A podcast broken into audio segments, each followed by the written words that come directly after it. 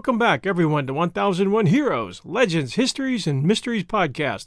This is your host, John Hagedorn, and today we're delving into mysteries. In my mind, the greatest unsolved mystery is that of life after death, from which arises many questions, the most obvious being, is there life after death? Followed by a host of other questions such as, if so, what form does it take? What dimension does it occupy? What proof do we have? And especially this one Is a ghost proof of life after death? I've been wanting to tackle the life after death question ever since reading Proof of Heaven by Eben Alexander. But first, I think it would be more fruitful to chip away at some of the actual circumstances that lend to the belief in life after death, and the belief in the existence of ghosts, also called apparitions, is the most common of those circumstances. Look at any poll on the matter, and you'll find that roughly half of all human beings believe in ghosts, and half do not or won't admit it. The New York Times released an article recently claiming that reports of paranormal activity, chiefly ghost sightings, has risen sharply this year, and they attributed it to larger numbers of people sheltering at home for long periods of time. Window shades are shaking with no breeze, footsteps are being heard in attics, electronic devices are acting up, and people are starting to see things. People are apparently going nuts. That doesn't surprise me, and it's not a true indicator of ghostly activity, but I have no doubt it's true. You can only stay cooped up for so long. People on the average do enjoy ghost stories. If you're a screenwriter looking for ideas, all you need to do is come up with a good ghost story and not a horror flick, but something most people can enjoy. Remember the 1990 film Ghost? Bruce Rubin won the Academy Award for Best Screenplay. The plot centered around a young woman whose husband is murdered. Her life is now in jeopardy and his ghost is trying to save her from the same fate. What makes the story fascinating is the number of challenges her husband has to face because he's a ghost in order to warn her of her situation. Ghosts just can't affect our lives. They can appear in dreams and sometimes in reality, but generally it's accepted that they cannot pick up a pencil, speak to us, or change our human reality. In this story, the ghost of Demi Moore's husband, played by Patrick Swayze, manages to cross that line that outcome made Ghost the top grossing movie of 1990. And that brings me to the first of today's stories The Greenbrier Ghost. The Greenbrier Ghost is a strange account of a paranormal situation in which a ghost of a dead young woman appears in dreams to her mother over four consecutive nights to tell her mother that she was murdered, which no one had suspected. This testimony, which included the method of how she was murdered and by whom, led to an investigation which uncovered the crime and sent the murderer to prison. It's one of only a handful of known cases in which a crime was solved and a murderer convicted based upon the testimony of facts revealed by a ghost. In January of 1897, in Greenbrier County, West Virginia, a 24 year old woman named Zona Hester Shue, the wife of local blacksmith Edward Shue, was discovered lying at the foot of some stairs in her log home by an 11 year old neighbor boy, her body in an awkward pose as if she had fallen. After the boy discovered her body, he quickly rode to inform the doctor, who lived 14 miles away. Her husband's given name was Erasmus Stribling Trout Shue, who now went by the name of Edward, and who had been a drifter from a county north of them who had arrived in Greenbrier County earlier that year. The two courted and were married soon after. Back in those days, in those rural counties of West Virginia, it was much easier to remain in the country in which you were born and had relatives. People were tight knit and not easily accepting of others. When someone new showed up, people naturally wanted to know all about them. Zona's mother's name was Mary Jane Hester, and she didn't agree with the courtship or the marriage. She knew nothing of this young man and had a bad feeling about him, but Zona wouldn't hear it. When Dr. Knapp arrived at the house, he found Edward Shue upstairs sitting on the bed with his wife's head cradled in his lap. He had dressed her in her best clothing a high necked, stiff collared dress with a big scarf tied around her neck and a veil covering her face. The husband was in a state of extreme distress, interfering with the doctor's efforts to look at the body to determine the exact cause of death. He even told the doctor at one point not to touch the body. This prevented Knapp from doing a thorough examination, although he did notice some bruising on Zona's neck and face. He listed her death as an everlasting faint, and then later as death from childbirth. This later determination was published in the Greenbrier County newspaper admitting that she was three months pregnant. Dr. Knapp had been treating her for some time prior to her death. When Zona's mother, Mary Jane Hester, was informed of her daughter's death, she immediately suspected foul play and wasn't shy about sharing that idea with her neighbors. Zona's body was taken to her parents' home where it was displayed for the wake. Edward's Shue stood near the coffin, preventing anyone from getting too close, and even, at one point, placed a pillow and a rolled up cloth under his dead wife's head to help her, as he said, rest easier. It was strange, and he was acting strange, and people started to talk. After the funeral, as Mary Jane Hester was folding the sheet from inside the coffin, she noticed that it had a very unusual odor. She plunged it into the water basin to clean it, and when she did, she saw that the water turned red. Then the sheet turned pink, and the red water disappeared. This was very strange. So she boiled the sheet in water, but that failed to remove the stain. That convinced her that this was a message. Her daughter had been murdered. For the next four weeks, Mary Jane prayed every night for Zona to come to her and tell her how she'd been murdered. And then it happened. According to Mary Jane, a bright light appeared in the room, and then the air in the room became very cold, and an apparition formed the ghost of her daughter. Over the next four nights, she reappeared and told her mother that Shue had been an abusive and cruel husband, and that he had attacked her in a fit of rage because she hadn't prepared any meat for supper. He grasped her by the throat and then broke her neck in a fit of rage. And to illustrate this, Zona's ghost turned her head around on her lifeless form. Mary Jane soon caught up with the local prosecutor, whose name was John Alfred Preston, and who was known as a good prosecutor and a fair man. He listened closely to Mary Jane's account, which sounded sincere, as well as her pleading that he reopen the investigation immediately, that a huge injustice had been done to her daughter.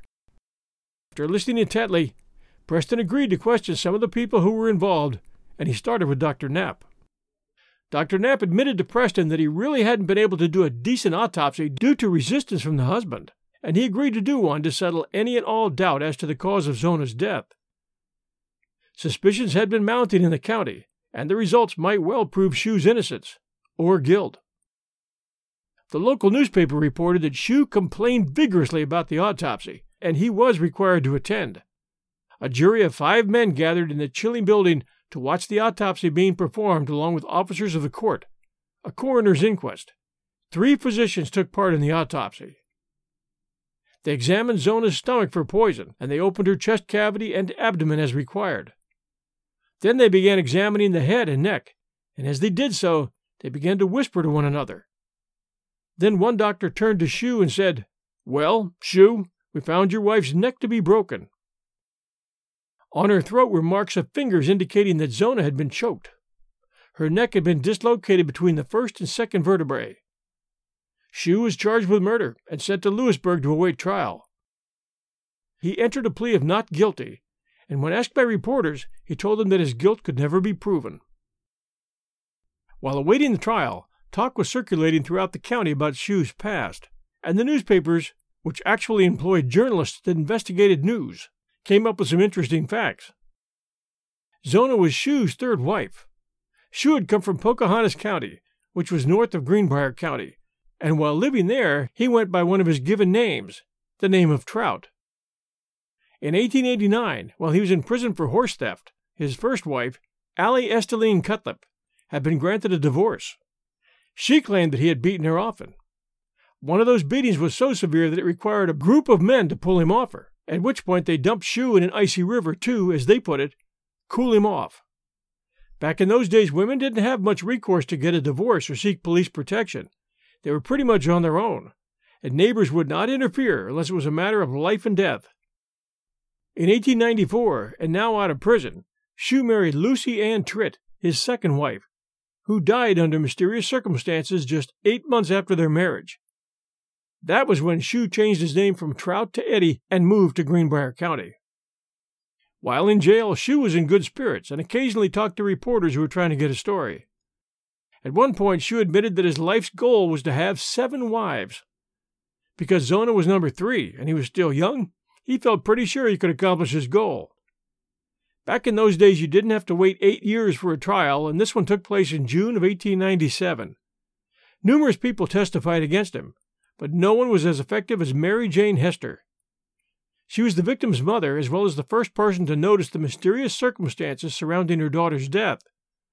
Her attorney, the prosecutor, Preston, wanted her to tell it just like it was, and not bring up any mention of the spirit encounter, which members of the jury might see as irrational. And it wouldn't be admissible as evidence anyway. Her testimony couldn't be cross examined by the defense, and therefore was hearsay under the law. Shue's attorney believed that if he could get Mary Jane to testify about her story of Zona's ghost appearing to her with the grisly details of the murder, that the jury would see Mrs. Hester as mentally unstable. After all, who was going to believe that her daughter's ghost really appeared to her? These were just the overactive visions or delusions of a distressed mother. The judge couldn't discount her testimony because the defense had asked the questions. Most of the townspeople believed that Zona's ghost had appeared to Mary Jane Hester, after all, it was her who first suspected Shue as a murderer. Shue testified in his own defense, and although he insisted throughout that none could prove he had done it, someone had placed those finger marks around Zona's neck, and he had a history of abuse and crime. Ten members of the jury voted to hang him, but the eleventh said no, so instead of the gallows, Shue got life. And life in prison didn't go well for Shue, he died three years later at the West Virginia State Penitentiary in Moundsville. Zona was apparently able to rest in peace, for her ghost was never seen again. An historical marker stands today in Greenbrier County, West Virginia, and it reads this way Interred in nearby cemetery is Zona Hester Shue. Her death in 1897 was presumed natural until her spirit appeared to her mother to describe how she was killed by her husband, Edward. An autopsy of the exhumed body verified the apparition's account. Edward, found guilty of murder, was sentenced to state prison. It's the only known case in which testimony from a ghost helped convict a murder. But was it the only known case? Actually, the Red Barn, our third story, is a similar case in England. We'll return to our second story, The White House Ghost, right after this message from our sponsor. And now, back to our show and the White House Ghost. Possibly the most haunted house in the U.S. is the White House in Washington, D.C., and the most reported of the ghost sightings there involve the Lincoln family. Abraham Lincoln died in office before he could see an end to the war. His entire term in the White House was spent trying to hold together a divided nation, and if anyone would have possessed a spirit that wanted to stay to see how things worked out, it would have been Lincoln. According to the White House Historical Association, the first ghostly goings ons in the White House occurred in 1862 when Mary Todd Lincoln, grieving over the loss of her young son Willie, who died of typhoid in the White House on February 20th of that year, began to participate in spirit circles or seances in the Red Room at the White House and the presidential cottage at the Soldiers' Home. For the curious, the Soldiers' Home was a Gothic revival structure located on a hill three miles from the White House, and Lincoln, as well as three other presidents, liked to escape the summer heat in D.C. by spending August through November there. It was at Lincoln's cottage at the Soldiers' Home that Lincoln wrote the Emancipation Proclamation. Lincoln's cottage is maintained by the National Park Service, and you can still make reservations to visit today. Between 1901 and 1904, a White House worker named Jerry Smith began sharing details of his years of ghost sightings in the White House with the local newspapers. And whenever things got slow, they would come to him for more. He had begun working there in the late 1860s, working during the Ulysses S. Grant years, first serving as a footman, and later doing duty as a butler, cook, doorman, and official duster until his retirement in 1904. He claimed to have seen the ghosts of Lincoln, McKinley, Grant, and several of the first ladies. In 1911, there were many reports of a little boy who was called the Thing, who gave the Taft domestic staff quite a scare that year. President Taft's military aide, Major Archibald Butt, wrote to his sister Clara, The ghost, it seems, is a young boy about 14 or 15 years old. They say that the first knowledge they have of the presence of the thing is a slight pressure on the shoulder, as if someone were leaning over your shoulder to see what you might be doing. President Taft ordered Butt to tell the White House staff that the first person to repeat stories about the thing would be fired. Eleanor Roosevelt never admitted to having seen Lincoln's ghost, but did say that she felt his presence repeatedly throughout the White House. She also said that the Roosevelt family dog, Fala, would sometimes bark for no reason at what she felt was Lincoln's ghost. President Dwight Eisenhower's press secretary, James Hagerty, and Liz Carpenter, press secretary to First Lady Lady Bird Johnson, both said that they felt Lincoln's presence many times. The former president's footsteps are also said to be heard in the hall outside the Lincoln bedroom. Lillian Rogers Parks stated in her 1961 autobiography, My 30 Years Backstairs at the White House, that she had heard them. Margaret Truman, daughter of President Harry S. Truman, said she heard a specter rapping at the door of the Lincoln bedroom when she stayed there, and believed it was Lincoln. President Truman himself was once awakened by raps at the door while spending a night in the Lincoln bedroom. He wrote in a letter to his wife I sit in this old house, all the while listening to the ghost walking up and down the hallway. At four o'clock, I was wakened by three distinct knocks on my bedroom door. No one was there. Damn place is haunted, sure as shooting. Several unnamed eyewitnesses have claimed to have seen the shade of Abraham Lincoln actually lying down on the bed in the Lincoln bedroom, which was used as a meeting room at the time of his administration, while others have seen Lincoln sitting on the edge of the bed and putting his boots on. The most famous eyewitness to the latter was Mary Eben, Eleanor Roosevelt's secretary, who saw Lincoln pulling on his boots, after which she ran screaming from the room. Others have actually seen an apparition of the former president. The first person re- reported to have actually seen Lincoln's spirit was First Lady Grace Coolidge, who said she saw the ghost of Lincoln standing at a window in the yellow Oval Room, staring out at the Potomac. Theodore Roosevelt and Maureen Reagan and her husband have all claimed to have seen a spectral Lincoln in the White House. Maureen had bumped into Lincoln's spirit upon waking one morning in the Lincoln bedroom. Her father, President Reagan, reported that she awoke to a figure standing at the window looking out. She could see the trees right through the figure. It soon turned and disappeared. The Reagan's dog, a spaniel named Rex, was seen a number of times barking frantically near the door to the bedroom, but he would not set foot inside. Rex would sometimes bark at the ceilings when the Reagans were watching TV. A number of staff members of the Franklin D. Roosevelt administration claimed to have seen Lincoln's spirit, and on one occasion, Roosevelt's personal valet ran screaming from the White House, claiming he had seen Lincoln's ghost. Perhaps the most famous incident was in 1942 when Queen Wilhelmina of the Netherlands allegedly heard footsteps outside her White House bedroom and answered a knock on the door, only to see Lincoln in a frock coat and top hat standing in front of her, at the sight of which she promptly fainted. British Prime Minister Winston Churchill loved to retire late after taking a long, hot bath while drinking a scotch. There is an account that on this occasion he climbed out of the bath and naked, except for a cigar, walked into the adjoining bedroom. He was startled to see Lincoln standing by the fireplace in the room, leaning on the mantel. Churchill, always quick on the uptake, simply took his cigar out of his mouth, tapped the ash off the end of his cigar, and said, Good evening, Mr. President. You seem to have me at a disadvantage. Lincoln smiled softly, as if laughing, and then disappeared. Churchill was left smiling in embarrassment. President Lyndon Johnson supposedly encountered Lincoln's apparition during a moment of great distress. President Johnson reportedly spoke to Lincoln, asking him how he handled an unpopular war. As almost all of you know, Lincoln was president during the American Civil War, which was extremely unpopular, and Johnson was dealing with massive backlash over the Vietnam War. Lincoln reportedly replied, Don't go to the theater. Lincoln's ghost was reportedly seen outside of the White House as well. In Loudonville, New York, Lincoln's ghost was said to haunt a house that was owned by a woman who was present at Ford's Theater when Lincoln was shot by John Wilkes Booth. Other Lincoln hauntings included his grave in Springfield, Illinois, a portrait of Mary Todd Lincoln, and a phantom train on nights in April along the same path his funeral train followed from Washington, D.C. to Springfield.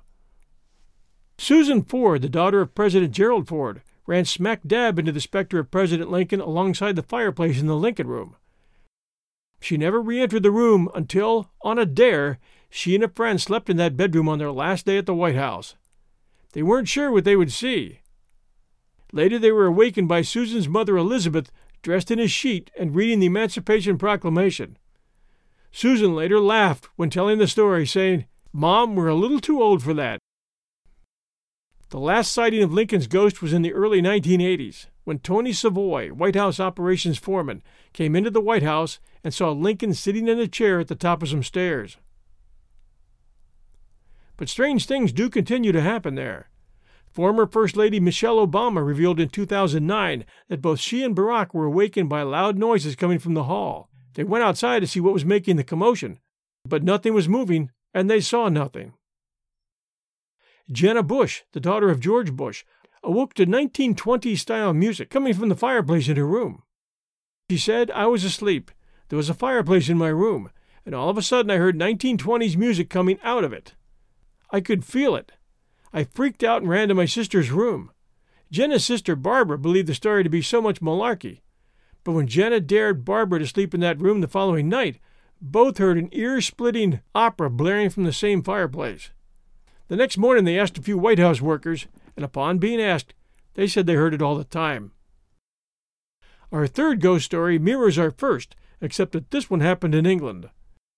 And we'll start this one right after this message from our sponsors. And now, our story. This has been called the Red Barn murder for the simple reason that the murder took place in a red barn in Polstead, Suffolk, England. It was here that in 1827 a young woman named Mary Marten was shot dead by her lover, whose name was William Corder. The Red Barn was a local landmark, and it was there that the two had arranged to meet before eloping to Ipswich. The murder was to become the most publicized murder in England in the 19th century, and it was solved thanks to a ghost that appeared in a dream to the dead girl's mother. Mary was the daughter of Thomas Marten, a mole catcher, meaning a man who was known and hired by farms to catch and kill moles. Moleskin gloves were the rage back in those days. In March of 1826, when Mary was 24, she entered a relationship with a 22 year old William Corder. By all accounts, she was an attractive woman. It's written that she had already bore two children for men in the area. Her first lover was Thomas Corder, whom she met when she was 17, and for whom she bore a child but Thomas dropped her like a hot brick when she announced she was pregnant. That child died as an infant. She then took up with an older man named Peter Matthews and became pregnant again, but he refused to marry her, instead promising to provide her with money on a regular basis for the care of the child. Enter William Corder, Thomas Corder's younger brother, who was the son of a local farmer and had a reputation for being a liar, a cheater, and a thief, and somehow somewhat of a ladies' man. He had been known as Foxy at school because of his sly manner. He was always finding ways to benefit himself at the expense of others. For instance, he sold off his father's pigs without permission, passed forged checks, and helped a local thief steal a pig from a neighboring village. When the local thief, whose name was Sam Smith, was questioned by a constable, the best thing that he could say about Corder was that he would get himself hung one day. After selling off his father's pigs, his father sent him to London to find work or go to the sea. But Corder could accomplish neither, and fell into the company of petty criminals, where he squandered the little bit of money that his father had given him. But William was soon recalled to the family home in Suffolk when one of his brothers died trying to cross a frozen pond. But soon after, Corder's father and his two remaining brothers all died within eighteen months of each other, leaving Corder to run the farm with his mother. How his father and remaining brothers died is not known, but one suspects that Corder did not like being sent away, and maybe had set himself on a path whereby he could grab the inheritance. That he was capable of murder he would soon show. He and Mary hit it off well, and no doubt she got to know of some of the crimes he had committed. Corder wished to keep his relationship with Mary Marten a secret, but she gave birth to their child in 1827 at the age of 25 and was apparently insisting that she and Corder should marry. The child died. Later reports suggested that that child might have been murdered, but Corder apparently made it known that he still intended to wed Mary Marten. That summer, in the presence of her stepmother, Anne Martin, who was only one year older, Corder suggested that she meet him at the Red Barn, from where he proposed that they elope to Ipswich. He claimed that he had heard rumors that the parish officers were going to prosecute Mary for having children out of wedlock, which was considered a crime back in those days. Corder initially suggested that they elope on the Wednesday evening, but later decided to delay it until Thursday evening, Then he found another excuse to delay that. But on Friday, May 18, 1827, Corder appeared at the Martens' cottage during the day, and according to Anne, he told her stepdaughter that they had to leave at once, as he had heard that the local constable had obtained a warrant to prosecute her. No warrant had been obtained, but it is not known if Corder was lying or was mistaken. Mary was worried that she couldn't leave in broad daylight, but Corder told her that she should dress in men's clothing so as to avert suspicion, and he would carry her things to the Red Barn and she could change before they continued on to Ipswich. Shortly after Corder left the house, Mary set out to meet him at the Red Barn, which was situated on Barnfield Hill, about half a mile from the Martens' cottage. This was the last time she was seen alive. Corder also disappeared, but later turned up and claimed that Mary was in Ipswich or some other place nearby, and that he could not yet bring her back, as his wife, for fear of provoking the anger of his friends and relatives. The pressure on Corder to produce his wife eventually forced him to leave the area. He wrote letters to Marten's family claiming that they were married and living on the Isle of Wight, and he gave various excuses for her lack of communication. She was unwell, she had hurt her hand, she was sick, or the letter must have been lost. Suspicion continued to grow, and Marten's stepmother Anne began talking of dreams that Maria had been murdered and buried in the Red Barn. On April 19, 1828, she persuaded her husband to go to the Red Barn and dig up one of the grain storage bins he quickly uncovered the remains of his daughter buried in a sack. She was badly decomposed, but still identifiable. An inquest was carried out at the Cock Inn in Polstead, and that still stands today, where Marten was formally identified by her sister Anne from some physical characteristics. Her hair and some clothing were recognizable, and she was known to be missing a tooth which was also absent from the jawbone of the corpse. Evidence was uncovered to implicate Corder in the crime. His green handkerchief was discovered around the body's neck. The constable in Polstead, whose name was Ayres, was able to get Corder's last address from a friend, and with the assistance of Officer James Lee of the London Police, tracked Corder to a boarding house for ladies in Brentford. He was renting the boarding house with his new wife, Mary Moore, whom he had met through a Lonely Hearts advertisement that he had placed in the Times, and as a note, that advertisement had received over a hundred returns. Lee managed to gain entry under the pretext that he wished to board his daughter there, and he surprised Corder in the parlor. Thomas Hardy noted the Dorset County Chronicle's report of his capture. In parlor with four ladies at breakfast, in dressing gown, and had a watch before him by which he was minuting the boiling of some eggs. Lee took Corder to one side and informed him of the charges, and not surprisingly, Corder denied all knowledge of both Marten and the crime. A search of the house uncovered a pair of pistols supposedly bought on the day of the murder, and some letters from a Mr. Gardner, which may have contained warnings about the discovery of the crime, and a passport from the French ambassador, evidence which suggested that Corder may have been preparing to flee. Corder was taken back to Suffolk, where he was tried at Shire Hall, Bury St. Edmunds. The trial started on August 7, 1828, having been put back several days because of the interest which the case had generated. The hotels in Bury St. Edmunds began to fill up from as early as the 21st of July, and admittance to the court was by ticket only because of the large numbers who wanted to view the trial. Despite this, the judge and court officials still had to push their way bodily through the crowds that had gathered around the door. The judge was the chief baron of the Exchequer, William Alexander, who was unhappy with the coverage given to the case by the press, to the manifest detriment of the prisoner at the bar. The Times, nevertheless, congratulated the public for showing good sense in aligning themselves against Corder, who entered a plea of not guilty. Mary Marten's exact cause of death couldn't be established. It was thought that a sharp instrument had been plunged into her eye socket, but this wound could also have been caused by her father's mole spike when he was exhuming the body. Strangulation could not be ruled out, as Corder's handkerchief had been discovered around her neck. To add to the confusion, the wounds to her body suggested that she had been shot. She had a bullet hole in her cheek. The indictment charged Corder with murdering Maria Marten by feloniously and wilfully shooting her with a pistol through the body and likewise stabbing her with a dagger. To avoid any chance of mistrial, he was indicted on nine charges, including one of forgery. Anne Marten was called to give evidence of the events of the day of Maria's disappearance and her later dreams. Thomas Marten then told the court how he had dug up his daughter, and Maria's 10 year old brother George revealed that he had seen Corder with a loaded pistol before the alleged murder, and later had seen him walking from the barn with a pickaxe. Lee gave evidence concerning Corder's arrest and the objects found during the search of his house. The prosecution suggested that Corder had never wanted to marry Maria Marten, but that her knowledge of some of his criminal dealings had given her a hold over him, and that his theft of the money sent by her child's father had been a source of tension between them. Corder then gave his own version of the events. He admitted to being in the barn with Marten, but said that he had left after they argued. He claimed that he heard a pistol shot while he was walking away, and that he ran back to the barn to find her dead with one of his pistols beside her.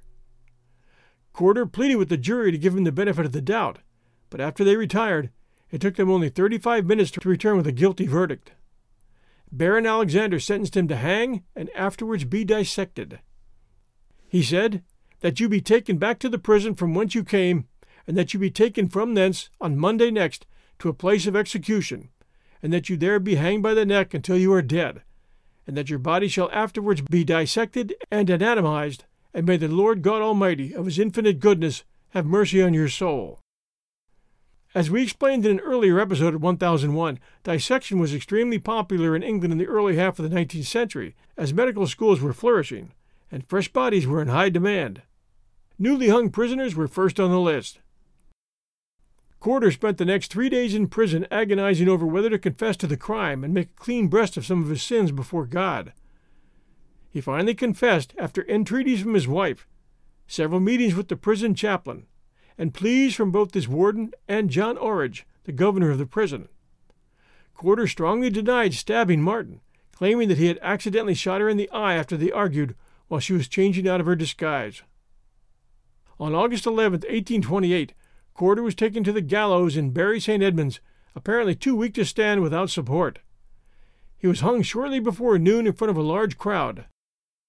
One newspaper claimed that there were 7,000 spectators, another as many as 20,000. At the prompting of the prison governor, just before the hood was drawn over his head, he said, I am guilty. My sentence is just. I deserve my fate, and may God have mercy on my soul. Corder's body was cut down after an hour by the hangman, John Foxton, who claimed his trousers and stockings according to his rights. The body was taken back to the courtroom at Shire Hall.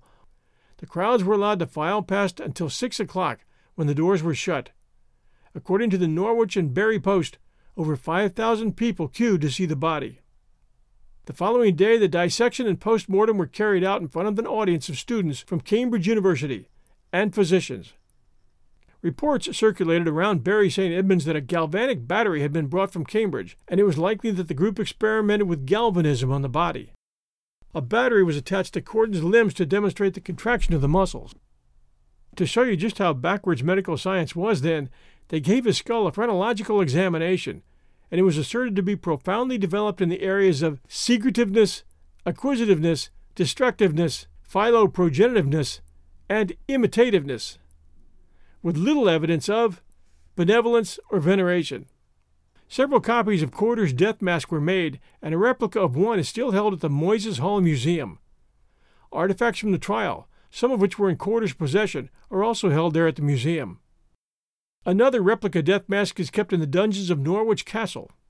Corder's skin was tanned by surgeon George Creed and used to bind an account of the murder. Corder's skeleton was reassembled, exhibited, and used as a teaching aid in the West Suffolk Hospital. The skeleton was put on display in the Hunterian Museum in the Royal College of the Surgeons of England, where it hung beside that of Jonathan Wild. In 2004, Corder's bones were removed and cremated. After the trial, doubts were raised about both the story of Anne Marten's dreams and the fate of Corder and Mary Marten's child. The stepmother, Anne, was only a year older than Maria, and it was suggested that she and Corder had been having an affair and that the two had planned the murder to dispose of Maria so that it could continue without hindrance.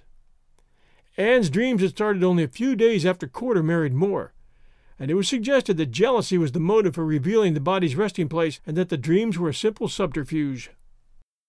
Further rumors circulated about the death of Corder and Marten's child. Both claimed that they had taken their dead child to be buried in Sudbury, but no records of this could be discovered, and no trace was found of the child's burial site. In his written confession, Corder admitted that he and Marten had argued on the day of the murder over the possibility of the burial site being discovered. Even while Corder was still awaiting trial, the case was creating its own small industry. Stage plays were being written and acted, and an anonymous author published a melodramatic version of the murder after the execution, a precursor of the Newgate novels, which quickly became bestsellers. The Red Barn murder was a popular subject in England, along with the story of Jack Sheppard and other highwaymen, thieves, and murderers for penny gaffs, which were cheap plays performed in the back rooms of public houses. A man named James Catnach sold more than a million broadsides, which were sensationalist single sheet newspapers, which gave details of Corder's confession and execution, and included a sentimental ballad supposedly written by Corder himself. Pieces of the rope which was used to hang Corder sold for a guinea each. Part of his scalp with the ears still attached was displayed in a shop on Oxford Street. A lock of Marten's hair sold for two guineas. Polstead became a tourist venue, with visitors traveling from as far afield as Ireland. Curtis estimated that 200,000 people visited Polstead in 1828 alone. The Red Barn and the Martens' Cottage excited particular interest. The barn was stripped for souvenirs down to the planks being removed from the sides, broken up, and sold as toothpicks. It was slated to be demolished after the trial, but it was left standing and eventually burned down in 1842. Even Marten's gravestone in the churchyard of St. Mary's Polstead was eventually chipped away to nothing by souvenir hunters. Only a sign on the shed now marks the approximate place where it stood, although her name is given to Marten's Lane in the village. Corder's skeleton, as mentioned, was put on a display in a glass case in the West Suffolk Hospital, and apparently was rigged with a mechanism that made its arm point to the collection box when you approached. Eventually, the skull was removed by Dr. John Kilner, who wanted to add it to his extensive collection of Red Barn memorabilia.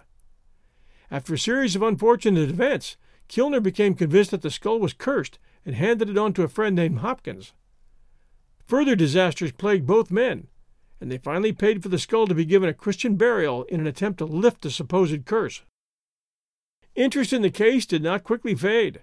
The play Maria Marten, or The Murder in the Red Barn, existed in various anonymous versions, it was a sensational hit throughout the mid 19th century and may have been the most performed play of the time. Victorian fairground peep shows were forced to add extra apertures for their viewers when exhibiting their shows of the murder. The plays of the Victorian era tended to portray Corder as a cold blooded monster and Marten as the innocent whom he preyed upon.